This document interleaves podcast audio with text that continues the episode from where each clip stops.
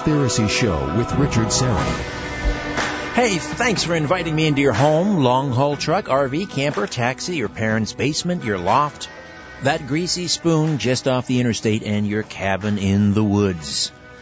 A special hello to all of you listening in on one of our affiliate stations across North America. And uh, hey, to all of you uh, catching the podcast on TalkZone.com. Those of you, of course, who take the show with you on your mobile device with the Conspiracy Show app. Uh, those of you watching the live stream on uh, YouTube and uh, participating in the YouTube live chat.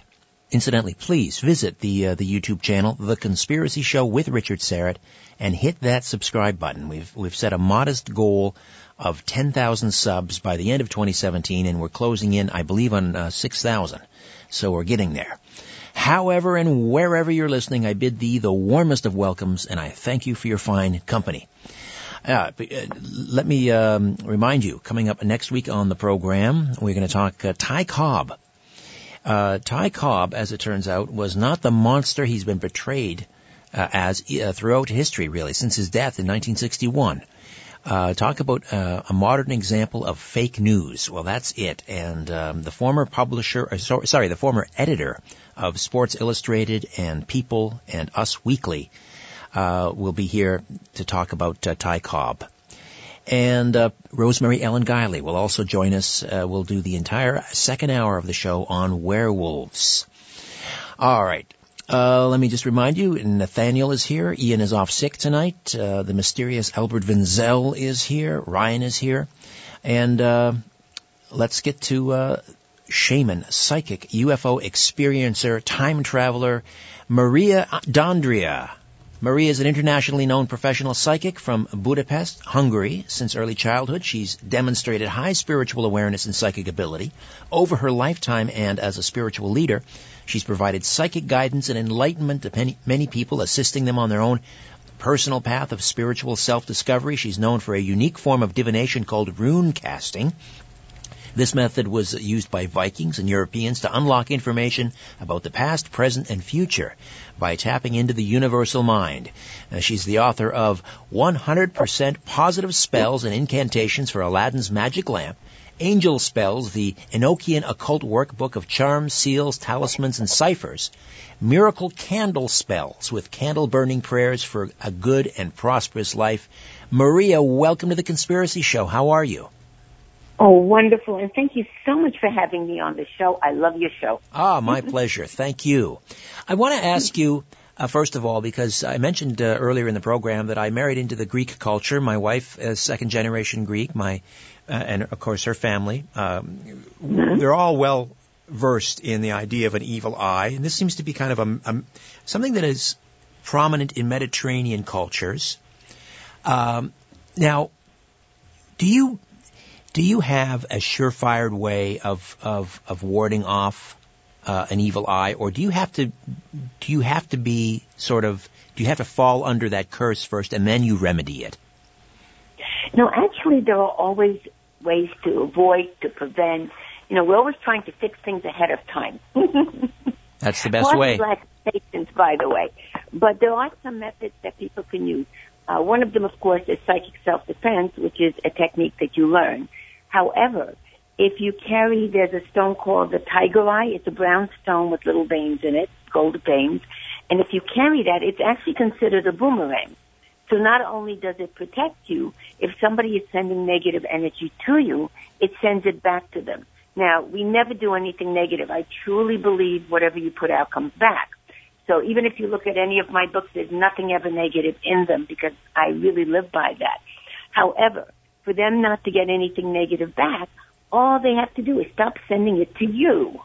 right, right. And as long as you carry a gemstone within three feet of your body, okay, it will always work for you. So you can wear it as jewelry, you can throw it in your pocket, in your wallet. As long as it's not farther than three feet away, it's like a magnet. So it really does work for you. But that's one of the easiest ways to prevent it. Right. Now, in, in the Greek culture, there's kind of, it's a blue, it's a blue stone or a blue eye. I forget what they call it. My wife is going to murder me when I get home. I should know this. But, uh, so the idea is, is this is to ward it off. But my understanding uh, is that the evil eye sometimes the person who is sort of cursing you with the evil eye, they're not aware of it. They may actually be complimenting you. And this is why in the Greek culture, when someone gives you a, comp- a compliment, they, you sort of spit three times. You go, tu, tu, tu. Uh, and are you familiar with that? Yes. So is that true that, that, that the person who is giving you the evil eye may not even, they may not have ill intent themselves. They may not be aware of that. Well, a lot of times we tend to look at it because, you know, I'm from Hungary. And in Europe, we tend to look at it more on the level that uh, they may not wish you well on a subconscious level. You know, you have people that are jealous. That doesn't mean they're consciously focused on sending you negative, but it's a little bit like fallout, for lack of a better term. Right. So even if they're telling you something positive, and you know, on some level they sort of mean it, but if you have that undercurrent where they're really jealous, they wish that they were doing better than you. You know, on a positive level, as an example, say I have a friend that won a million dollars, which would be wonderful, right? Sure. You know, I would look at it as I think that's great, and I'm really happy for them.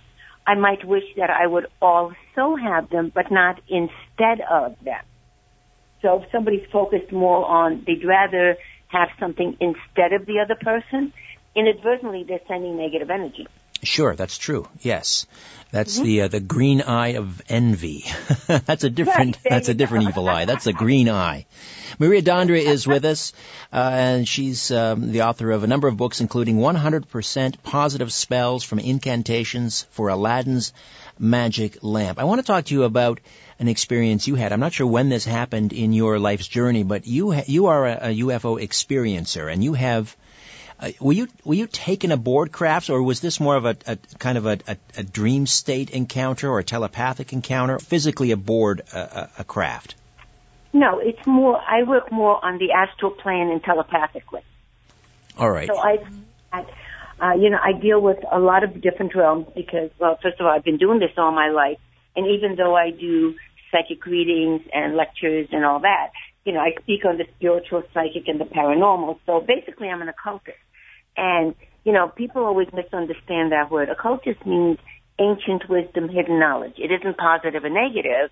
It just means we understand the laws of nature to work with them. We're positive or negative. I tend to look at it as uh, if you're having rain and there's a farm that has a drought, then it's positive. And if, say I have a neighbor and they're building the ark, not so much. the rain is still neutral. right, right. so I tend to work more on interdimensionally on the astral plane, which means it's more of an out of body experience.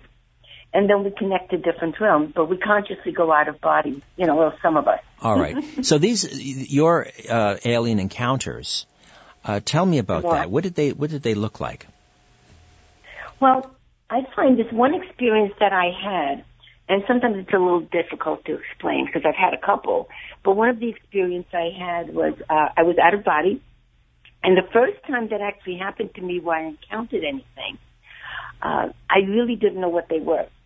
So I felt like I was in a room where you can you don't really feel the walls or a floor or a ceiling, but you know that you're in a definite space. And at a distance in front of me, I saw a row of beings walking, and for lack of a better term, and they looked like monks. You know, when you think of the monks with the hoods and the cloaks, they actually looked like that. Right, right. And I was very curious, and I wanted to get closer. And I find, by the way, that whatever distance anything is from you on the spiritual realm, it's not really going to change unless they want it, they want you to have a, a different experience. So when I was getting closer, you feel, it's more telepathic, but you feel kind of a warning not to get closer. Of course, being who I am, I wanted to get closer. Some people would have gone, no, stop. but I wanted to get closer. And uh, the experience I had was that all of a sudden, I didn't know who I was because I got closer. I should have heeded the warning, but no. and I really didn't know who I was, what I was. And it occurred to me, well, okay, if I look down at my body, I'll have a better idea, at least of my gender or who I am. And I looked down and there was like nothing there. I had no idea at all who I was. And it just snapped me right back out of it. So it brought me out of the astral plane. Hmm. So, you so they didn't mean you. They didn't mean you harm. They were they were cautioning no, you. No, they would. No, they just didn't want me closer. It didn't hurt me, but um, since it was my first experience, it took me a while to go back out there because part of me was going, hmm, well, let me think about this. Right, right. And you had another experience with w- w- what you believe were extraterrestrials or interdimensionals, and these were you described them as being somewhat taller than the average human, but they they had kind of a leathery skin. yeah, and they were really, for lack of a better term, they looked like they were made of white light. Okay, so you could see through them a little bit, but they were very brilliant.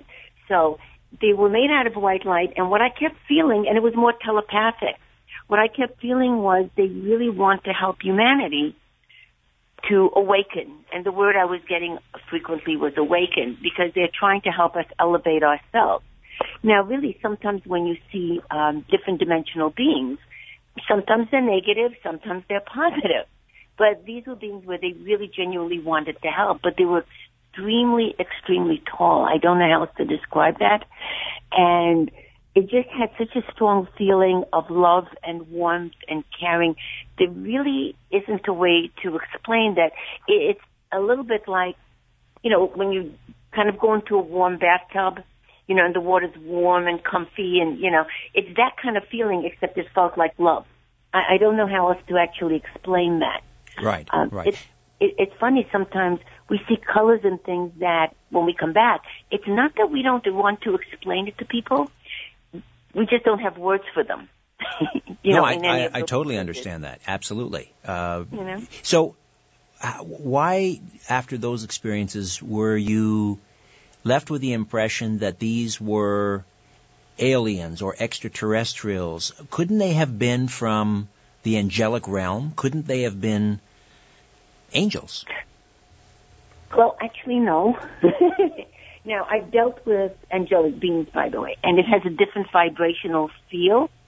But part of it is when you're looking at them, they actually look like different beings. They're not built like us or made the same way. But, you know, universally, everything is energy. So, depending on their form, everything is still energy, just like us in the universe. But it was a very definite feeling that they were beings as opposed to light beings, say, on the angelic level. Um, when you're dealing with somebody on the angelic level, it's so overpowering, and you know immediately that that's what they are. And really, they're just very ancient beings, you know, on the angelic level. Right. So it's a different feel. Sometimes there just aren't words to really explain it. It's more, uh, as an example, if you're doing a psychic reading, sometimes you just know. There's no other way to explain it. And I truly believe that everybody has uh, intuition on some level. We'll get to that, Maria. We'll take a time out. We'll come back and continue our conversation with internationally known professional psychic and the author of 100% Positive Spells and Incantations for Aladdin's Magic Lamp. Maria D'Andrea is with us right here on The Conspiracy Show. My name is Richard Syrett. Don't go away. This is no place for the naive or the faint-hearted. The Conspiracy Show with Richard Syrett. Welcome back. Maria D'Andrea is here. She's a, a shaman, a psychic, a UFO experiencer, and uh, the author of a number of books, including 100% Positive Spells and Incantations for Aladdin's Magic Lamp. My producer Albert had a great question. I don't want to get political here at all, but um, you know there have been there's been talk ever since President Trump was elected that there are these uh, there are witches that have been casting um, uh, spells you know, to try and disrupt his his agenda and so forth. And again, I don't want to get political, but um, some people have gone so far as to suggest that these uh, these spells that are being cast, um, just I guess collateral damage wise, they may be responsible for some of the strange weather we've been having and earthquakes. Do you put any credence in that? Actually, no. That answers that. All right, that was neat and tidy. I, I mean, I do realize that, you know, there are, of course, people working on the negative side just like we're working on the positive. So there, there are different um, cults, uh, for lack of a better way to say that, and different groups that are working towards a negative end. However, you have pretty much just about the same balance on the positive side.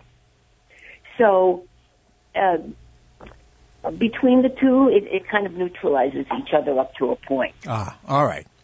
You know, but you do have both working on that. It depends on their approach. Right. I personally, and this is just my personal opinion, but I always feel that light outshines the dark, literally.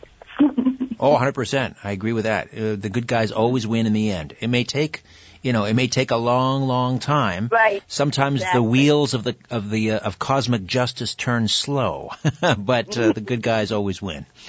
Uh, I want to talk to you. I want to ask you about rune casting um, because this I've not heard of uh, this form of divination before. I mean, I'm familiar with runes from, uh, you know, from the Vikings and so forth. Uh, Right. But I wasn't aware that the Vikings used runes. I thought it was just their written language. I didn't realize they used them to try and divine the future and and the and and um, the past and so forth. Tell me about rune casting. Well, first of all, it's dominant more in Europe, you know, uh, Germany, Romania, in Greece, you know, Hungary, Scandinavian countries, and I'm a shaman through Hungary, but I'm also connected to some of the tribes um, in New York and the Tuscarora tribe. And some of the caves in America actually have runes. Most people just aren't aware of them. That's right, because And- the Vikings were here. They landed in in uh, Newfoundland, Labrador. You know, Right. 500 years, at least 500 years before Columbus. Oh, yeah. So uh, they really are runes, or they're universal.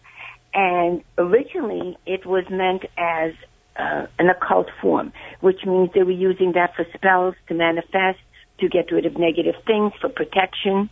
That's where it originated. Mhm. After that, they started using that uh, for psychic information, for divination, to find out, as an example, for, with tribes. Uh, should they go to war? Should they not go to war? What direction should they go in? You know, something um, should say to you, do not walk towards the swamp Right, right. or the quicksand. So they started leaving messages on trees, on stones, and eventually it turned into a language. It's actually the base of the Germanic alphabet. Ah, okay. Yeah. But we use it more for divination, some right. of us. and how do how do you use it? How does it work? Well, it's actually a trigger. So we do have specific layouts that we use many times that connects it to the elements, earth, air, fire, and water. So it's a little bit more complicated than people think, but it's really a trigger. All psychic forms, all tools are really meant just as a trigger to the divine, to your source, whatever your source happens to be. It's like, uh, even though I'm a shaman, I'm an interfaith minister, so I'm Christian based. However, we look at it as there's one source. We don't really care what path you take to get there or what you call the source. It's the same thing. Right, right. So uh, this just tunes you in more to direct information. So it's a little bit like having a direct link. And I like to teach people, that's why I write the books. I like to teach people how to do things for themselves. Because I really feel the more you can do for yourself, the better the world gets. It's that domino effect. If you can do things for yourself, you can help others, they can help other people. And it gets passed on a little bit more along that line. But uh, I really feel that I only teach positive because, as we were saying before, you know, it really does come back, and that's really your strongest source is positive and love energy. Excellent. I, I want to do. I want to come back to, to positive spells a little bit later, but I do want to ask you about astral travel and out of body experiences. Um, you know, some some people it happens during a, a near death experience. They're suddenly out of their body. They're hovering above and looking down on their body, maybe as it's being resuscitated. Uh, Mhm. they, they come back into their body, uh, but it's not it's, not a conscious thing. Uh, in fact, you know, it's it can be. I'm sure it's incredibly uh, frightening when it happens for the first time. But but the ability to do it at will. Um, I mean, I would think it would take yogis, for example, you know, decades and decades and decades to learn something about that. Is that something you can teach people to astral travel? Oh, definitely. Is that the same as an out of body experience? Oh yeah, you can teach that. Uh, a lot of it comes down to if you know the right technique. Okay, there are so many things that people can do that they're really not aware of because it sounds complicated, and a lot of it isn't. Now, honestly, for me to teach people how to go out of body, which is easier than they think, because like I said, it's a technique. However, what I normally don't explain is it took me 15 years of goof ups to find a technique I can teach in two hours or a day. 15 years of goof ups. When you're talking about out of body experiences, I mean, yeah, isn't that kind of. You know, to control it. Yes. So now I can control it for myself, but to teach it, you never teach anything that you can't control 100%. Sure. Because if somebody gets in trouble when they're doing it, you want, you need to be able to do that to help them. And if they have a question about something they run across, you know, you have to be able to know what they ran across and how to explain it and tell them how to, you know, um, deal with it. That's why I find anything I teach and I suggest it in my books and, you know, classes, I always tell people before they do anything psychic, uh, paranormal, you know, occult, I always suggest they use some form of psychic self-defense. It doesn't have to be my form, but it has to be some form because when you're dealing with anything in a different realm, okay, it can be very dangerous. So it can be positive, but it's a little bit uh, as though you're looking at electricity. Right. Okay? So you don't see electricity, but you don't put your hand in the socket. exactly. Now, can you give, can you, can it walk us through some of the techniques that you use uh, to to obtain uh, out of body or astral travel? Well, I can't really go through the techniques honestly because if I'm not dealing directly with somebody, they can get hurt. Ah, okay. You know, what, what is the overall principle, though, that, that, that you, you use to, to achieve an out of body experience? Can you talk generally about it? Sure. Uh, well, first of all, I believe that everybody does that in their dream state. So I feel that it is natural to us as human beings. The only difference is some of us control it, and as you said, some of us don't because they go through different experiences that triggers that. A trauma, like a trauma. Right. Exactly. Uh, however, I feel that, and a lot of that is just to give you direction, or as an example, if you're in a lot of pain, sometimes you might disconnect from your physical body and go out of body because you can't deal with the pain and it gives you an escape. Sure. Until you can handle it better. Makes sense. So some of it I think is really a survival instinct. So I really believe we all have it. And a lot of it is just training your um, spirit body, your astral body, to listen to you and to control what direction and where you want to go and how you want to go it. Go. And some of it that people don't realize is actually uh, time travel. Because when you're out of body, you're not limited to time and space because as human beings, we create time and space because if we have to go to an appointment, if we have to meet a friend down the block at three o'clock, we need to have a time to be able to do that. So on the astral, you don't have those limitations. So you can go back and forth in time. You're not going to affect time, but you can see things. That's what that's what we call time. remote viewing, right? That's sus- suspending time and space. That's remote viewing. Yeah, that's remote viewing also. When you leave your body, uh, when you have a, an out of body experience and your spirit, your astral body or your spirit body uh, is leaving your physical body, uh, is there a, a, silver cord that connects the, the, the spirit body to the physical body, or is that just a uh, kind of a Hollywood depiction? No, there really is a connection. We look at it as some people call it a silver cord. Some people just look at it as white light because it grounds you to your physical body. Some people have a misconception and they think that if they're going out of body, they can die because the cord can be cut or tangled on something and ripped. And there's really no such thing because everything's energy. So if it's energy, as an example, you're going out of body and you're going somewhere uh, where you have to go out of your house, which means you went through the wall. Right. Right. There's absolutely nothing physical that can get in your way. Everything is energy, so you're an energy being. If you can go through a wall, logically you're not going to get tangled into anything. Right. But so but is your is your astral body literally flying through the air to another location, or is this happening in the mind? I mean, you're still seeing things in remote locations, or you're still you're still uh, let's say you're you're in your, your apartment in New York. In, with your mind, you're traveling to Fort Lauderdale, but is, or is your or is your astral travel literally flying from New York to Fort Lauderdale? Okay, well, personally, this is what I find is a difference. If I'm going out of body, if I'm going out of body, it's a different sensation. You actually know that you're not in your physical body. part of it is when we do it consciously, part of it is that we make sure we don't have any noise. We shut the phones off. We close the doors because anytime there's a noise like a phone ringing, it'll just snap you right back into your body. And when that happens quickly, you can be out of alignment, which means for you to actually be 100% back exactly where you should be in your physical body might take another couple of minutes as an example, which just means you might get dizzy, uh, things might be a little bit fuzzy, you know, you might get a little nauseous because you realign too quickly. Right. Okay. So it's a totally different sensation. And when you're out of body, personally, and everybody doesn't have the same experience.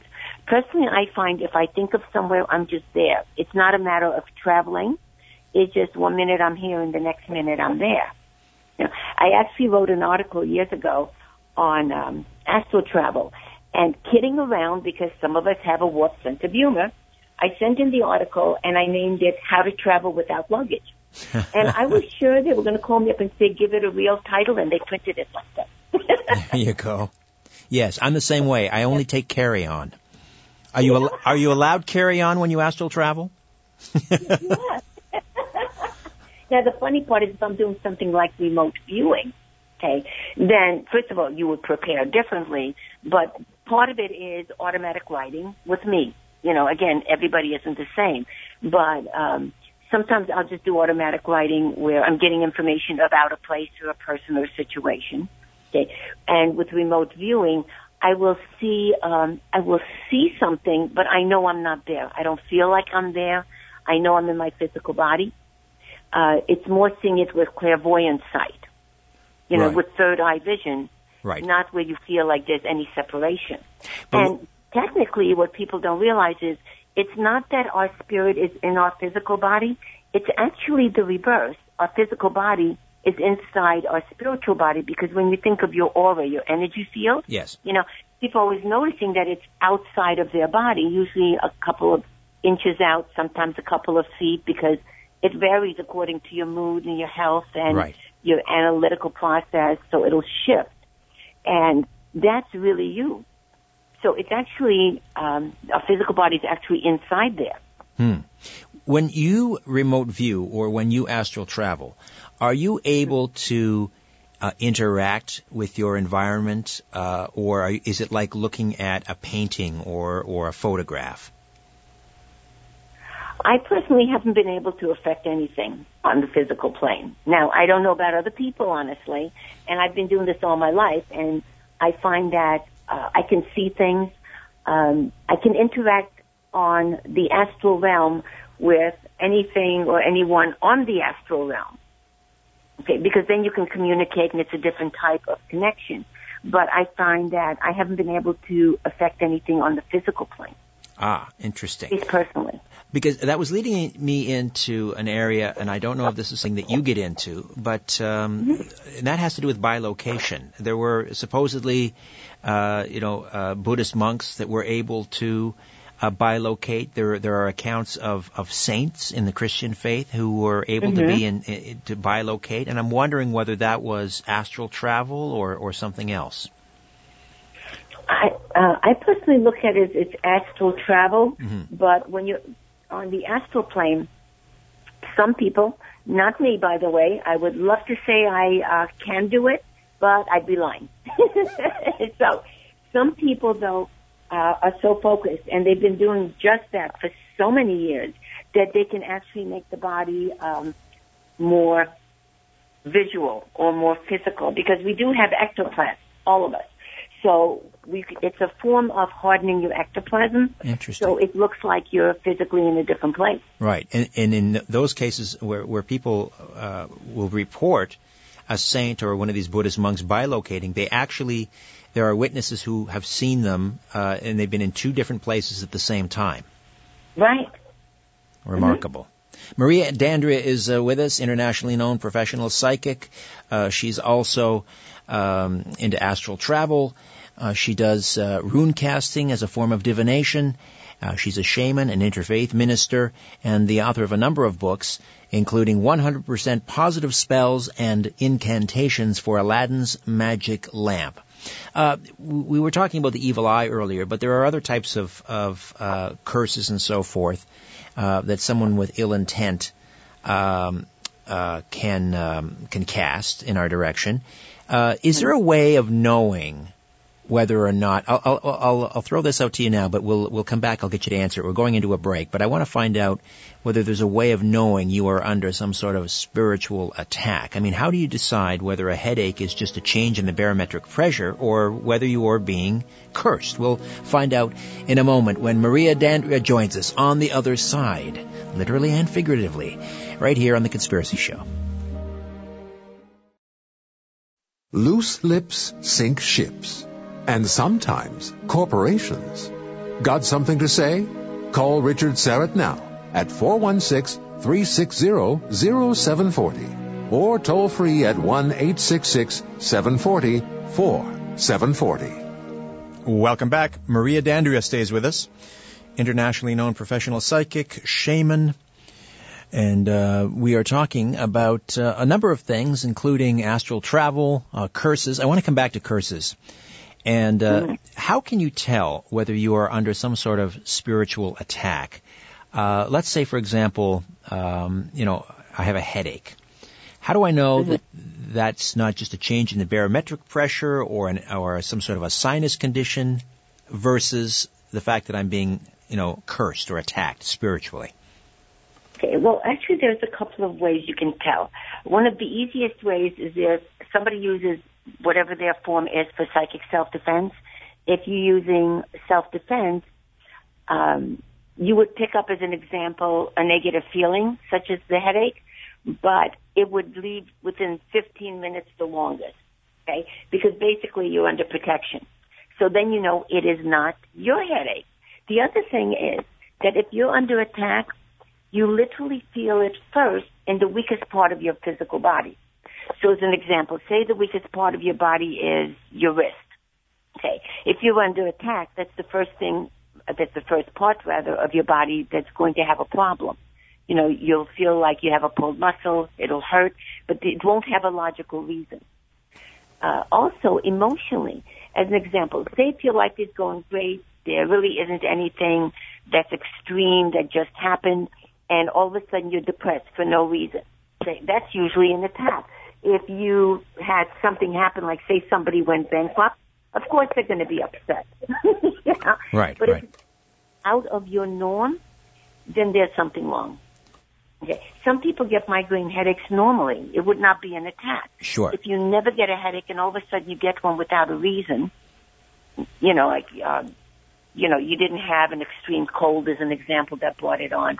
You know, if you, if it's just out of your norm, then I would look into carrying something that's protection. All right. Or so, do a protection prayer. So, uh, then again, if if you have a sudden headache and you want to determine whether it's a spiritual attack or whether it's just a normal headache, if you if you say the the spiritual protection prayer and it goes away, you know you are under attack. What is? Can you can you share with us some spiritual self defense? Okay. Well, actually, there are a couple of different forms. So I teach a heavier level only because I teach more the paranormal and the psychic.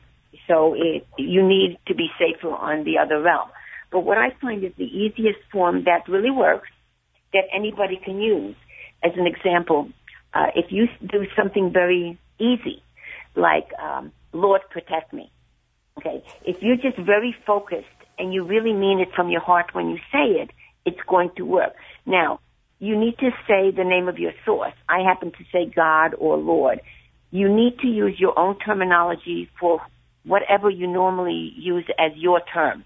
Okay, so as an example, when I'm working with some of my friends that are Native American, they do Mother Earth, Father Sky. They're not going to use the word God. You know, not that it doesn't equate to the same source, but you have to use the terminology that you connect to, or it just won't resonate and work for you. And then when you're adding um, protect me, you're saying to your source, this is what I want done. However, even though we call it a prayer, technically, technically it's not because it's a command. You're not asking. If you're doing something in prayer where you're really doing a request, that's uh, the same as if you ask a friend to go to the store for you. They can either go yes or no. right, right, right.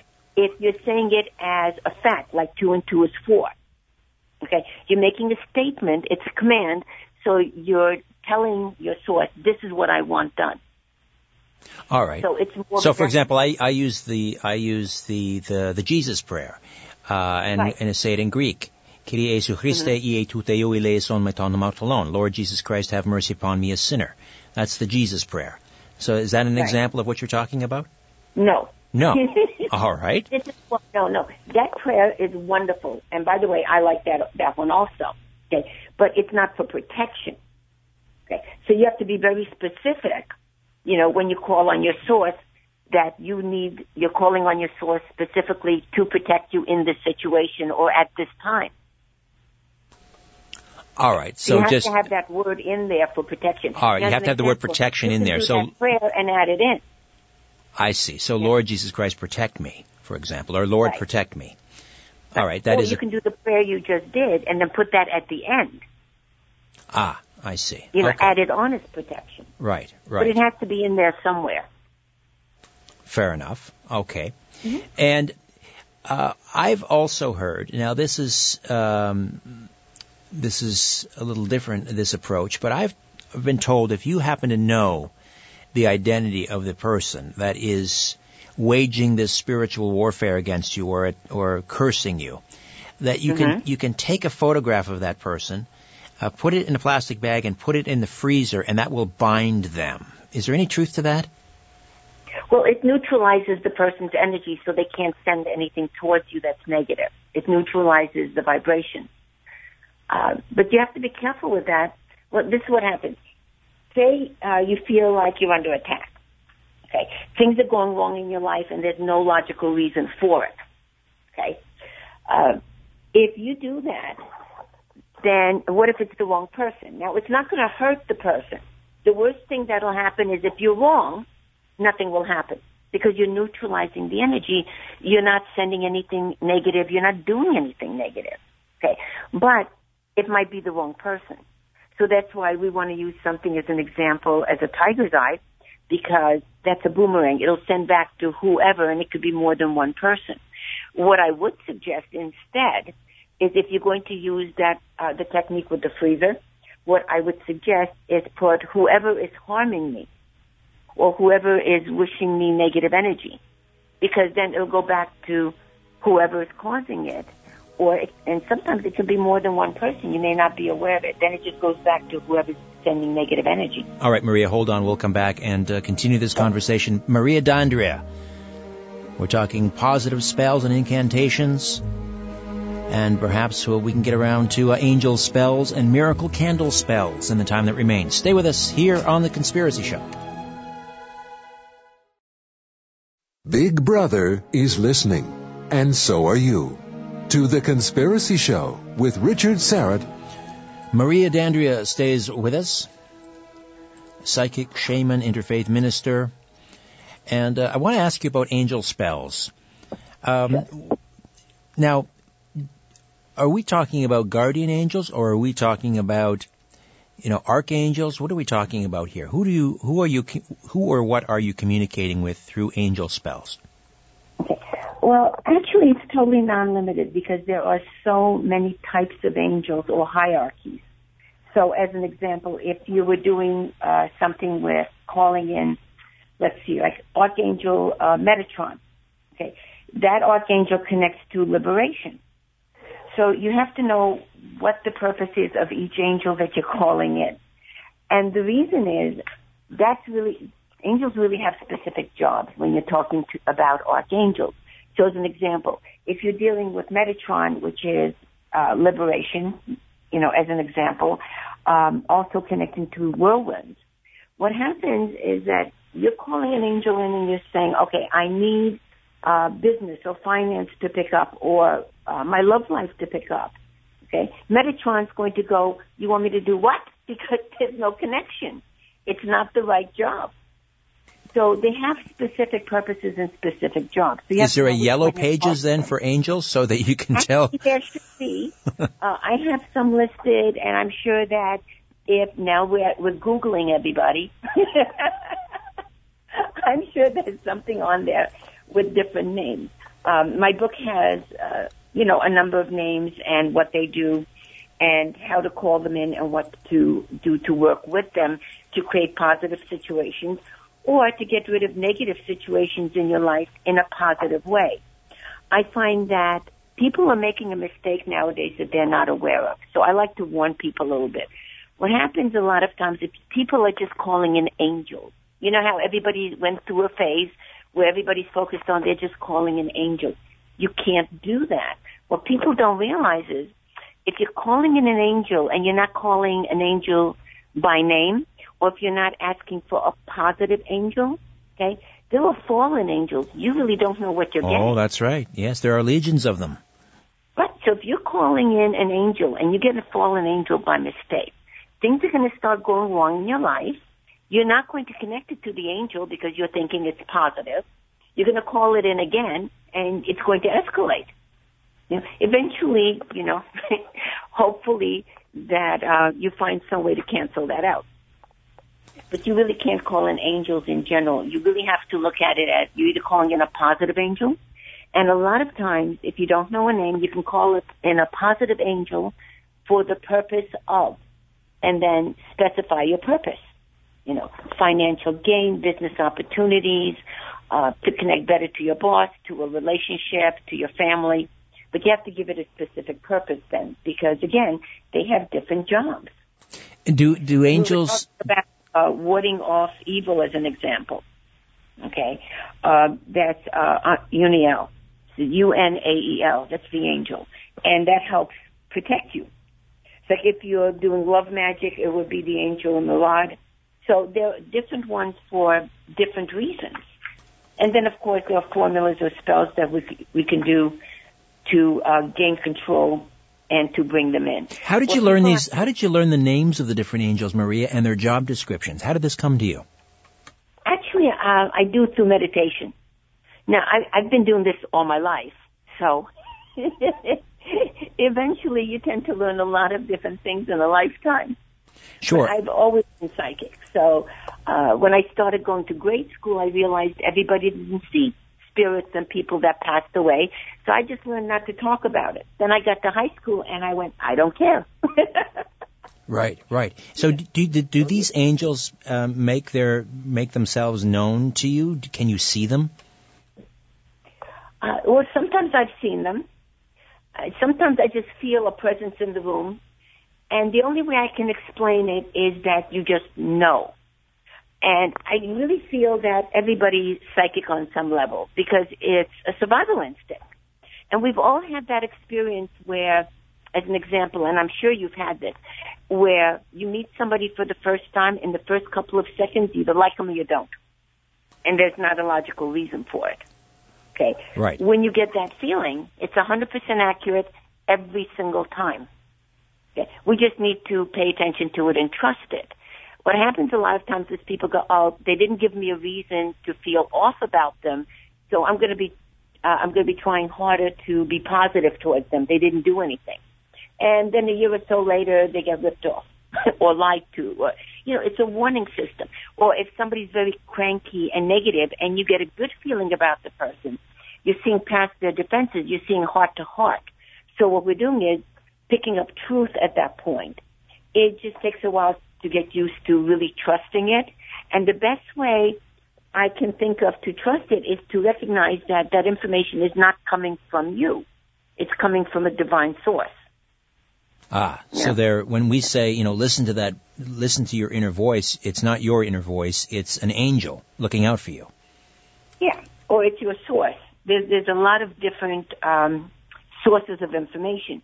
Sometimes it can be a spirit guide, sometimes it can be uh, a guide that's never been in physical body. It can be a relative that passed away.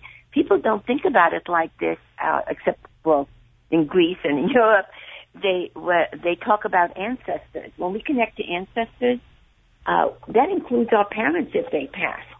They always think of ancestors as way, way, way back. No, it's anybody in your lineage that already passed. So sometimes it's somebody that passed away that's helping you. Well, I people, I, I, I used to um, say this only half jokingly, but sometimes when I pull mm-hmm. into a parking lot, I'll ask, mm-hmm. and it's it's a busy parking lot. I uh, I asked my my late father who who died over 30 years ago. I said, "Dad, help me find a parking spot." And actually, you know, eight out of ten times, I'd say 80% of the time, even in a busy parking lot, I get the sense: Do I turn right? Do I turn left? I'll find that empty spot. Because you're really getting help.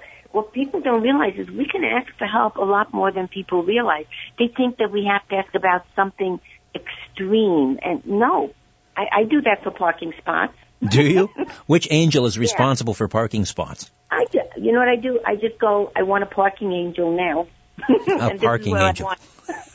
a parking angel. It doesn't matter what you call it. You that know, would be sort of the lower order of angels, I would say, that's responsible for the parking spots, right? Sure. Because, you got to start somewhere. right. Because when you're looking at uh, archangels, you know, archangels, their jobs are really for the community, for the country, for the world. You know, where when you're just calling in other angels, they're more personal. Now, when you're calling in an archangel, they'll still come, but that's not technically their job. So this was funny. I I was uh, writing that book on the angel spells, and uh, one of the gentlemen, Bishop Alan Green um, Greenfield, actually wrote a little something in there. Okay, and he was on a radio show. Actually, it's documented. He was on a radio show in 2015. And like I said, he also contributed to the book. And I put in an invocation to the Archangel Metatron, who connects to, like I said, liberation and the whirlwind. and on the air, on the show called Ground Zero, yes, uh, I think it was Clyde Lewis. Yes. Okay. He read my spell and he called it in. And the next day, the roof of the radio station blew off. oh my word! Now nobody was hurt, but I personally think the angel had a good laugh. Th- those were the whirlwinds, all right. Uh, yeah, so you have to kind of watch how you're calling it, calling anything in. uh, I want to ask you about candle spells. How does that work? Okay. Well, that's vibrational. So when you're working with candles, it deals with a lot of different elements. It deals with the element of fire. So as an example, uh, with nature spirits and elementals, it connects to uh, the salamanders, which is the king of the fire element. Okay, so you're calling in literally on more than one level, whether you're doing it consciously or not. So you're dealing with the energy of fire. So uh, you're also dealing with colors because each color has a different vibrational effect and a different magnetic field. When you say a different color, you mean a different color candle? Different color candle. Okay.